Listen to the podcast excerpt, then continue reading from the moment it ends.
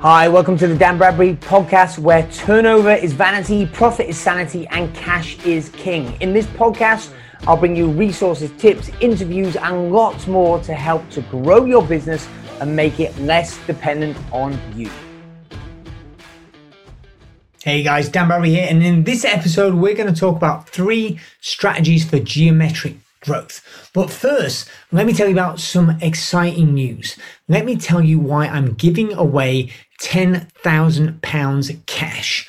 On the 22nd and 23rd of June, I'm hosting the Ultimate Entrepreneur Competition to find the entrepreneur that has the best success story from the last 12 months. So, were you able to find a new opportunity that wasn't there before COVID and take advantage of it? Did you have your best uh, year in revenue or profit during lockdown? Did you zig when everyone else zagged and it made a positive impact on your business? any of the above, I want to hear your story. The winner will earn the title, The Ultimate Entrepreneur, as well as the prize. And you can find out much more about that at danbradbury.com forward slash contest. That's danbradbury.com forward slash contest. Go there to apply or to find out more about how you can participate with some of the UK's fastest growing business owners on the 22nd and 23rd of June. Now back to the episode. So, virtually every business owner wants to grow. Some have rip roaring success, some mediocre results, and some abject failure. Why, despite the same desire, these different results? Fundamentally, it comes down to where slash how you're getting your leverage. Um, in Tony Robbins' book Money Master the Game, it was described as asymmetrical risk reward, i.e., how can you follow a strategy that's got massive potential upside with minimal downside risk?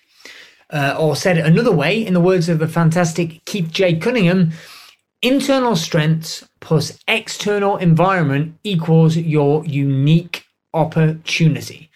A lot of business owners struggle because they focus just on their strengths, but there's no need in the external environment, right? So they don't get traction uh, other people look at external environment and say, oh, there's an opportunity in X or in Y right now, but they don't have the, the strength. So they've got no competitive advantage and they get their, their, their butt kicked by the competition.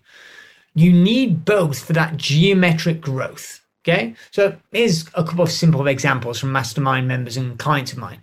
So I've got a client in B2B, they've got a very successful business, a mid six figures profit and they took some of that profit and they used it to invest in commercial property. In isolation, they both work, but if you put the two together, so going back just a couple of episodes, we had Richard Davis on the podcast, and he spoke about how he bought an empty commercial building that was four floors high for about a million pounds. And he took one floor of it and he was his own tenant and he used the strength of his own operating company to get the mortgage, and then he sublet the other floors. Right, so he leveraged his successful business into commercial property so he could get a better rate on a mortgage and he could sublet the rest.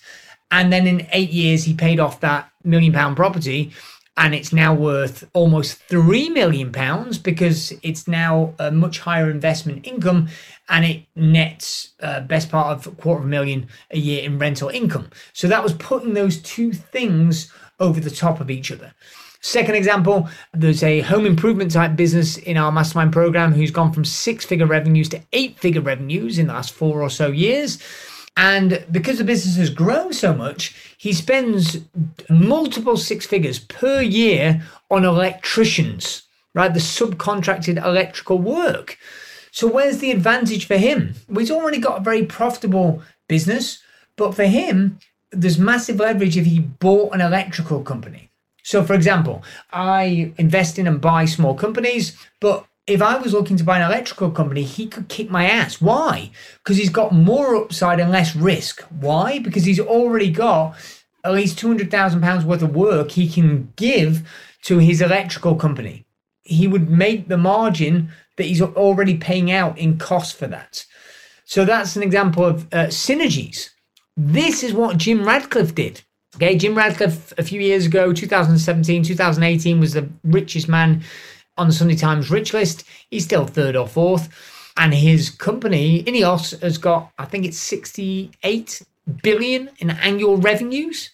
billion, right? And this is for a privately held company with only three or four shareholders. Okay.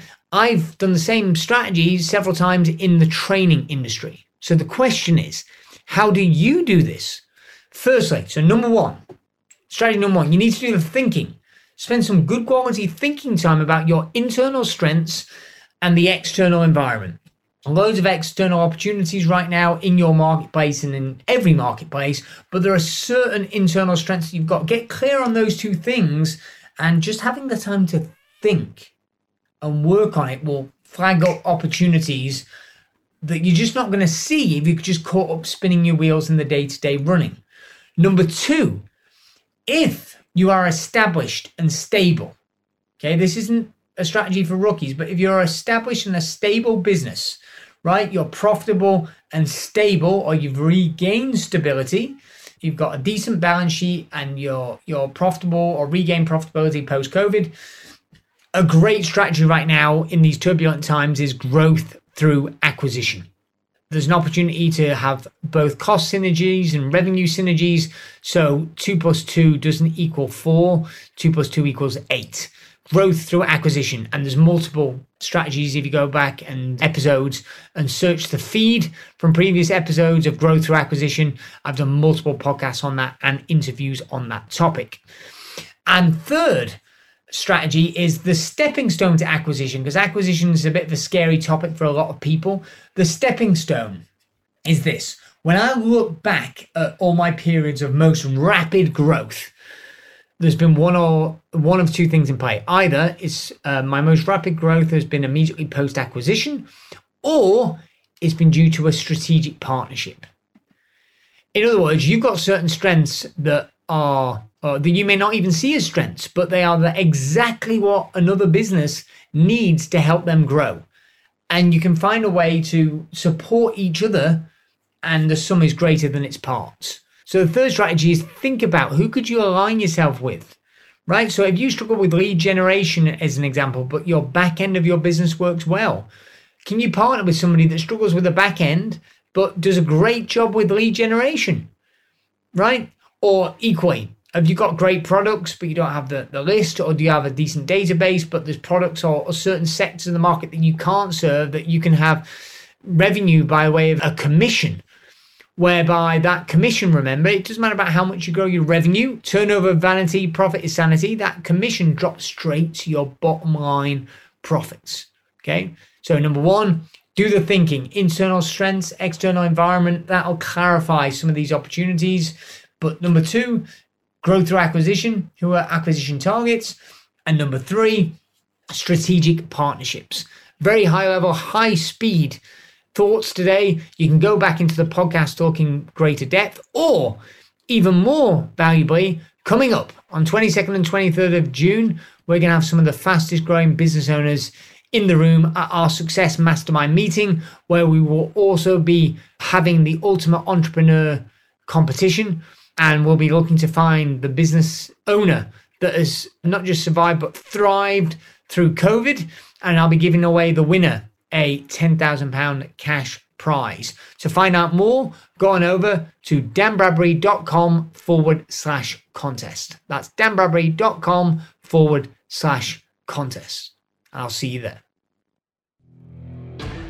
I hope you enjoyed that episode. Three things you need to do now. Number one, make sure you subscribe to this podcast so you do not miss an episode. Also, get on over to Amazon to get a copy of my latest book, Turnover is Vanity Profit is Sanity Nine and a Half Steps to Improving Your Profits and Cash Flow. Also, join our Facebook group, the Turnover is Vanity Profit is Sanity community, to connect with other business owners.